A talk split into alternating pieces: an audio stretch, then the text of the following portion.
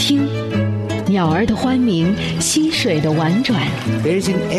听，爱与恨，悲与喜，苦与乐，得与失。听，跳跃的文字，灵动的声音。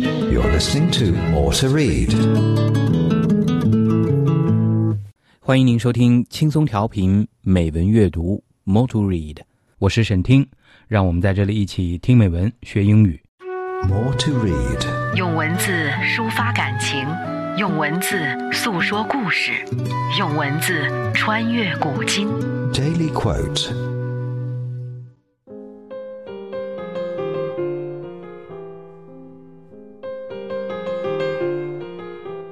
He was still too young to know that the heart's memory eliminates the bad and magnifies the good, And that thanks to this artifice, we manage to endure the burden of the past. Gabriel Garcia Marquez。当时他还太年轻，不知道人的内心会删除糟糕的记忆，放大美好的记忆。也正是因为这个功能，我们才能背负着过去的负担前行。加布里埃尔·加西亚·马尔克斯。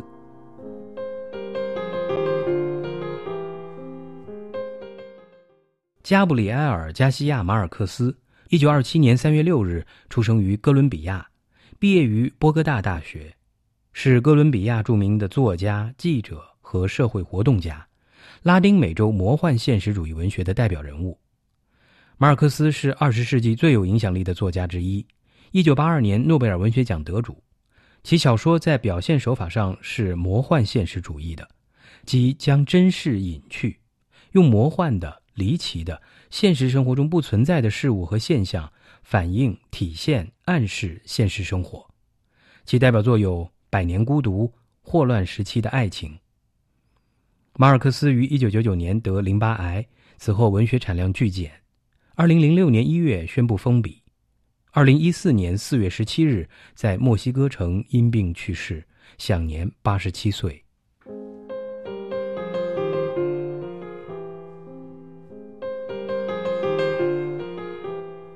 He was still too young to know that the heart's memory eliminates the bad and magnifies the good, and that thanks to this artifice, we manage to endure the burden of the past.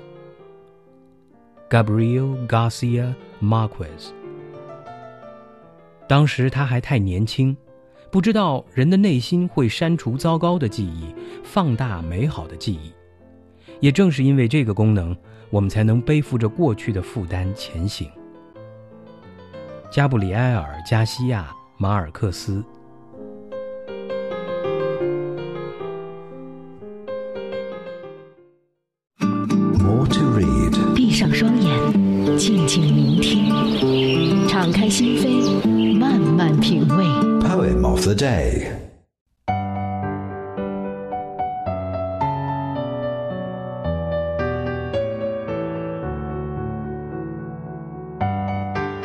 踏梭行，晓镜红兮。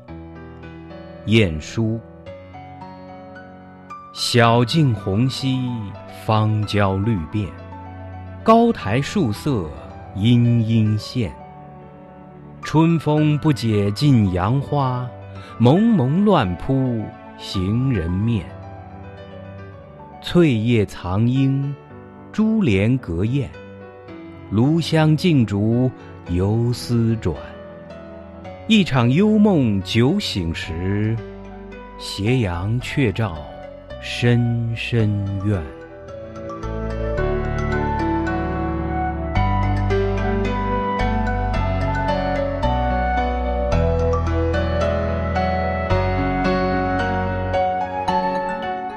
Lyrics to the melody of Walking on Grass, Yan Shu.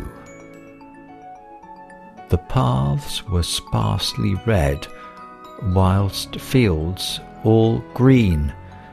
The towers, so high amidst trees, were dimly seen. Spring wind knew not the catkins out of place that drizzled down against the stroller's face.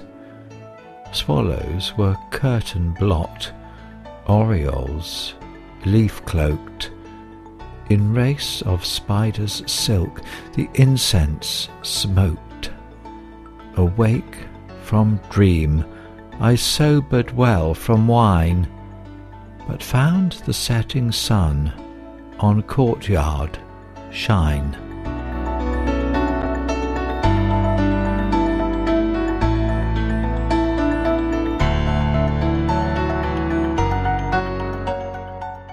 我们刚才听到的这首词作《踏梭行·小径红溪》，Lyrics to the melody of Walking on Grass，出自中国北宋文人晏殊，英文版本由 Mark Griffiths 为您朗读。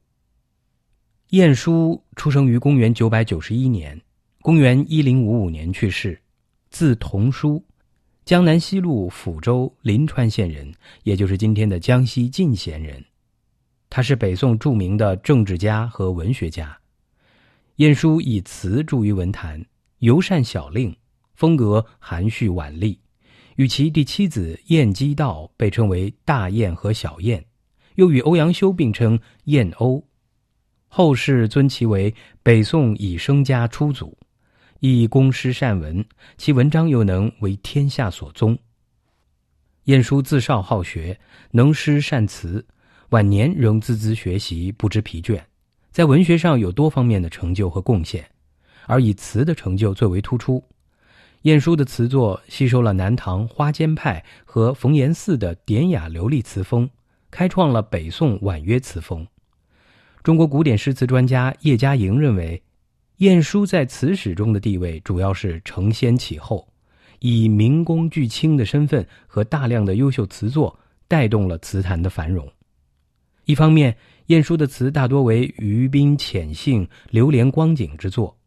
晏词有的描写男欢女爱、春花秋月，有的书写伤春怨时、离情别恨，多有清新之词、娴雅之气。其词还融入了自己的主观情感与人生体悟，具有士大夫的气质，可谓有临公之词向士大夫之词的过渡者。而另一方面，晏殊的词风格温润秀洁、雍容典雅，语言清丽自然，音律婉转和谐。他善于捕捉瞬间情景，集景传情，构造缠绵悱恻的情词，多有继承南唐的风格和形式。尤其受到冯延巳的词风影响较大，学习冯词的明丽与疏朗，脱去了花间派的脂粉气，多所创新。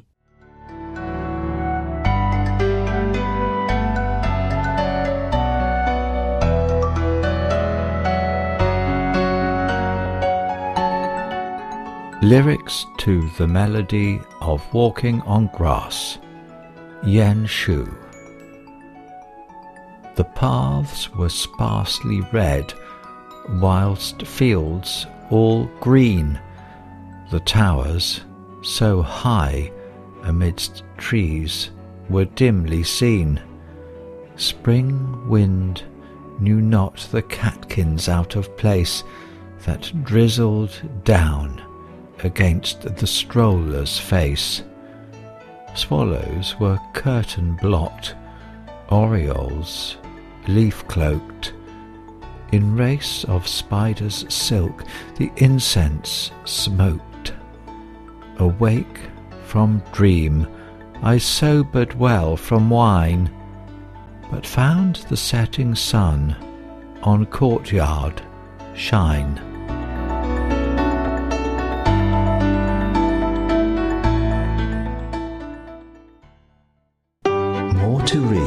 文字的世界，用心用心聆听。Beauty of words. 奥利弗·戈德史密斯是18世纪著名的英国剧作家。1728年，他出生于爱尔兰，毕业于都柏林圣三一学院，并于爱丁堡就读医科。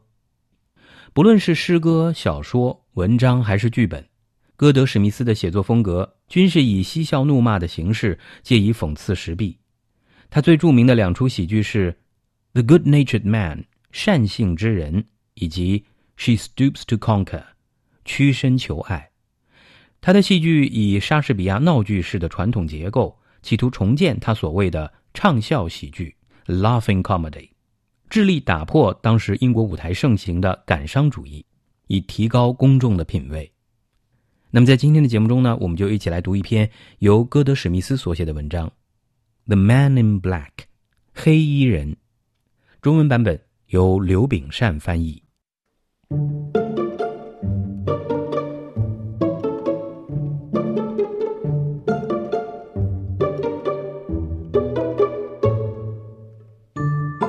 The Man in Black by Oliver Goldsmith.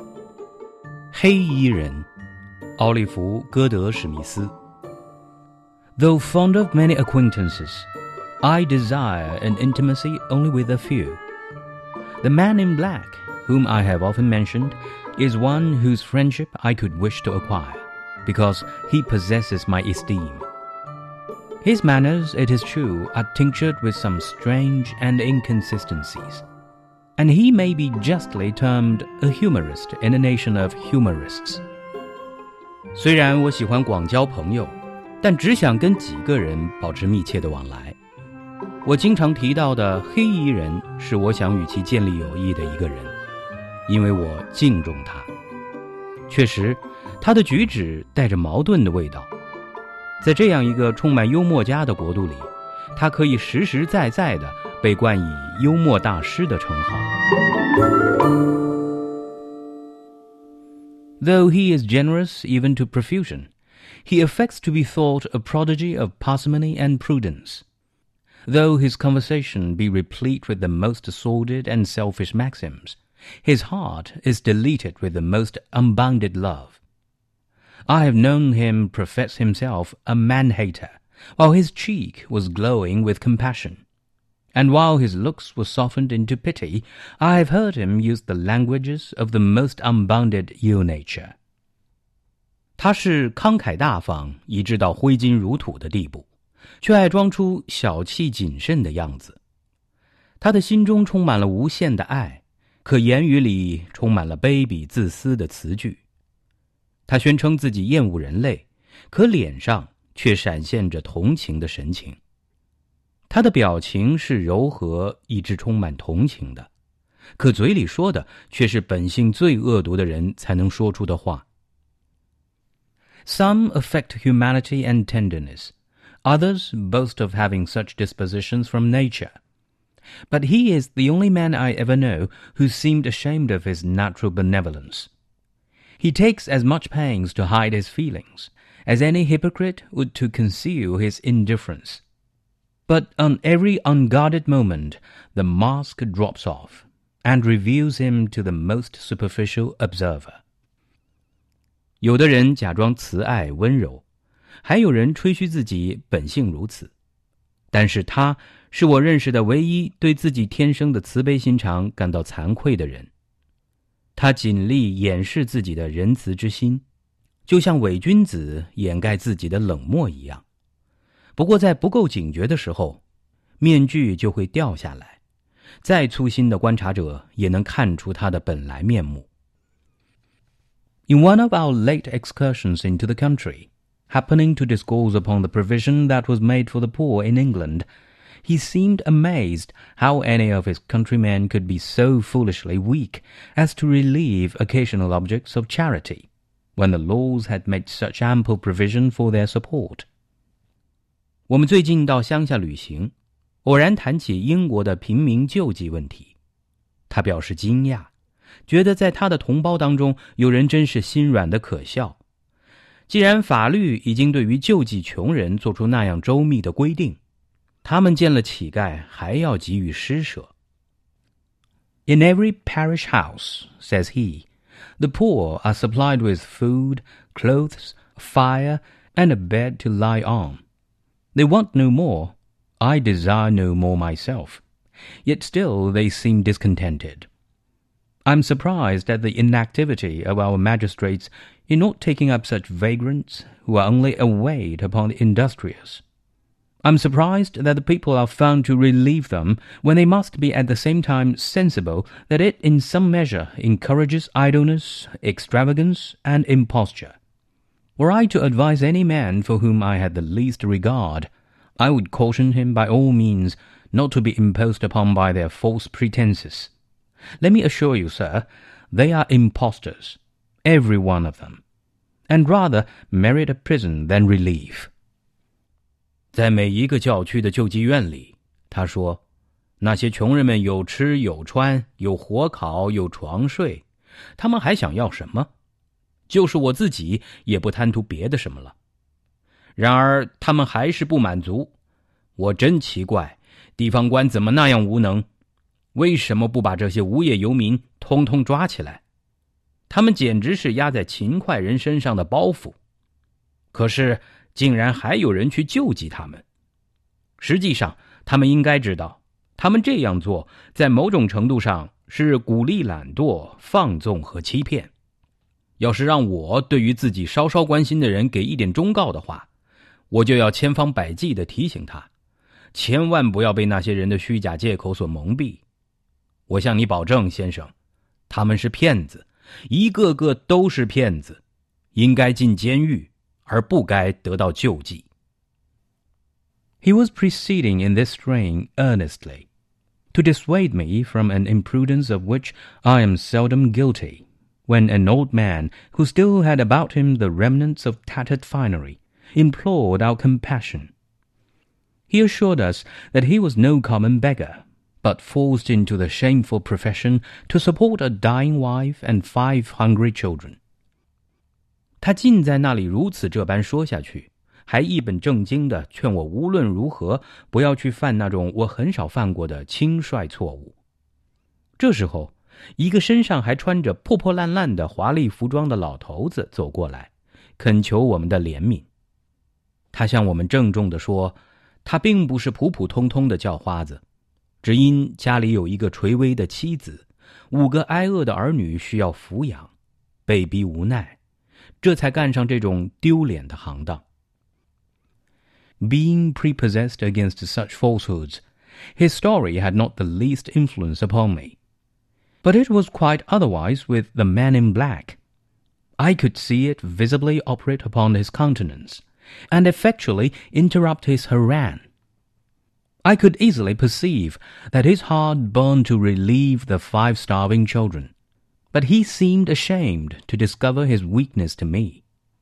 While he thus hesitated between compassion and pride, I pretended to look another way, and he seized this opportunity of giving the poor petitioner a piece of silver, bidding him at the same time, in order that I should here go work for his bread, and not tease passengers with such impertinent falsehoods for the future. 对于诸如此类的谎言，我心中早有戒备，所以他这一套我丝毫不去理睬。但是黑衣人可就大不一样了，我看得清清楚楚。他的脸色 顿时变了，他那长篇大论停了下来，看得出他心急火燎的想要解救那五个嗷嗷待哺的小孩，但是又不好意思在我面前暴露出他那软心肠，因此就在怜悯心和自尊心之间犹豫不决，左右为难。这时候，我装作往另外一边看。他抓住这个机会，往那个可怜的求乞者手里塞了一块银币，同时为了说给我听，吩咐他快去自食其力，以后再也不要拿这些岂有此理的谎言老缠着过路人不放。As he had fancied himself quite unperceived, he continued as we proceeded to rail against beggars with as much animosity as before. He threw in some episodes on his own amazing prudence and economy, with his profound skill in discovering impostors. He explained the manner in which he would deal with beggars.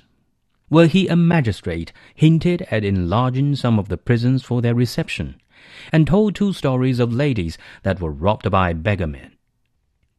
他以为我什么也没看见，所以我们一边往前走，他一边仍然跟先前一样怒气冲冲的骂那些乞丐，还补充一些小插曲，以表明他自己是多么谨慎、多么节约， 在识破骗子方面又是多么老练。他还说，如果他做了官，他要怎么样对付那些叫花子，暗示要扩充监狱，把他们都关进去。此外，还说了两个关于妇女遭乞丐抢劫的小故事。He was beginning a third to the same purpose when a sailor with a wooden leg once more crossed our walks, desiring our pity and blessing our limbs. I was for going on without taking any notice, but my friend, looking wistfully upon the poor petitioner, bade me stop and he would show me with how much ease he could at any time detect an impostor.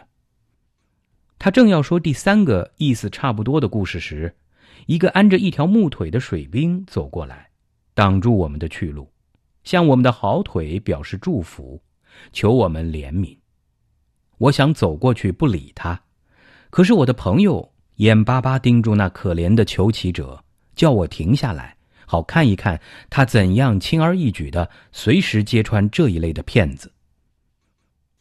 He now, therefore, assumed a look of importance, and in an angry tone began to examine the sailor, demanding in what engagement he was thus disabled and rendered unfit for service. The sailor replied in a tone as angrily as he, that he had been an officer on board a private ship of war and that he had lost his leg abroad in defense of those who did nothing at home. At this reply, all my friend's importance vanished in a moment. He had not a single question more to ask. He now only studied what method he should take to relieve him unobserved.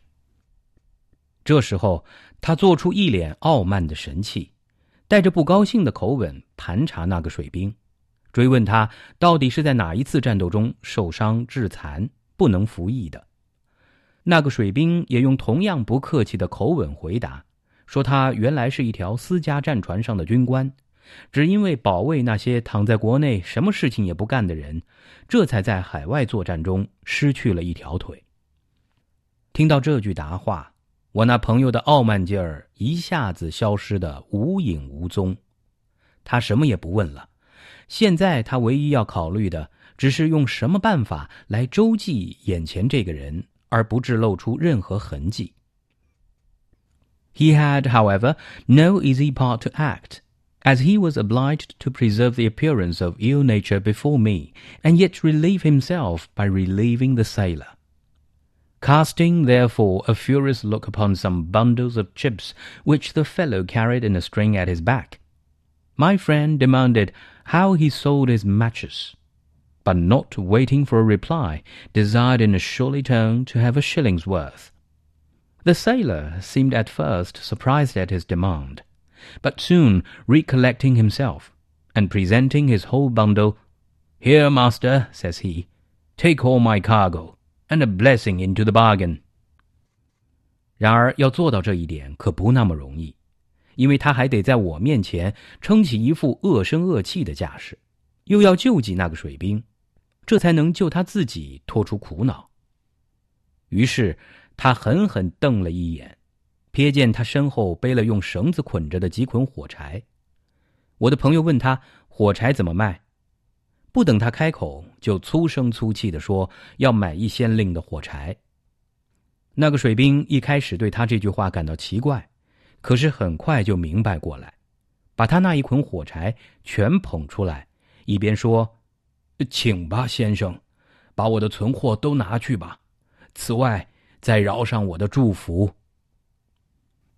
It is impossible to describe with what an air of triumph my friend marched off with his new purchase. He assured me that he was firmly of opinion that these fellows must have stolen their goods, who could thus afford to sell them for half value. He informed me of several different uses to which those chips might be applied.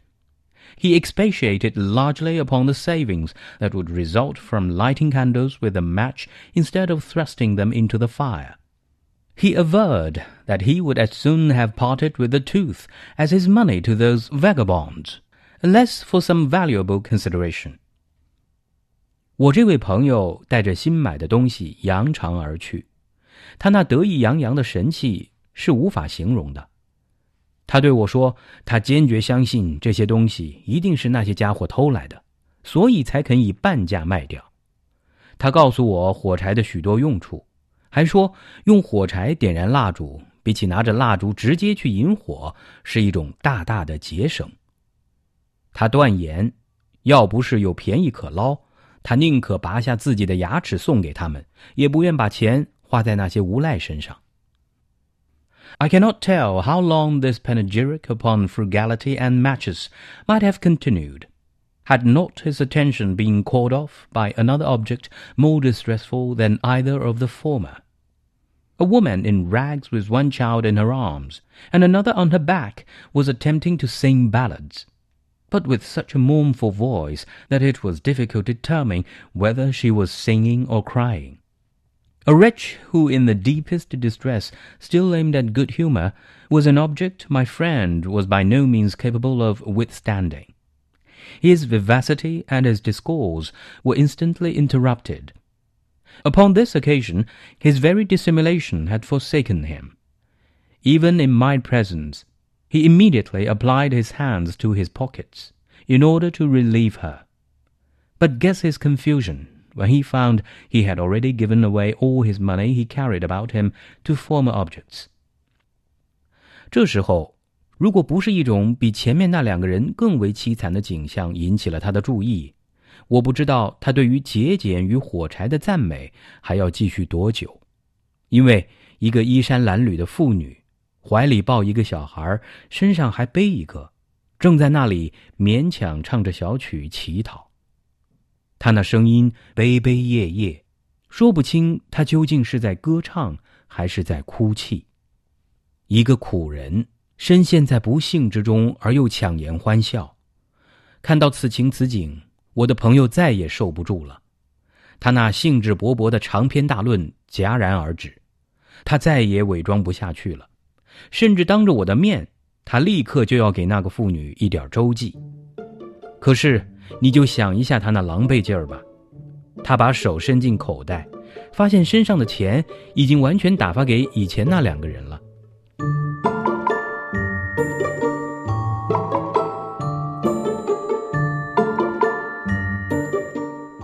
The misery painted in the woman's visage was not half so strongly expressed as the agony in his. He continued to search for some time, but to no purpose, till at length recollecting himself with a face of ineffable good nature, as he had no money, he put into her hands his shillings worth of matches. 那个妇女脸上的愁容还抵不上她那痛苦表情的一半。她掏了好一阵， 还是一点钱也找不到。最后，他醒悟过来，脸上现出一种无可名状的和蔼神情。由于没钱，就把那价值一先令的火柴送到那个妇女的手里。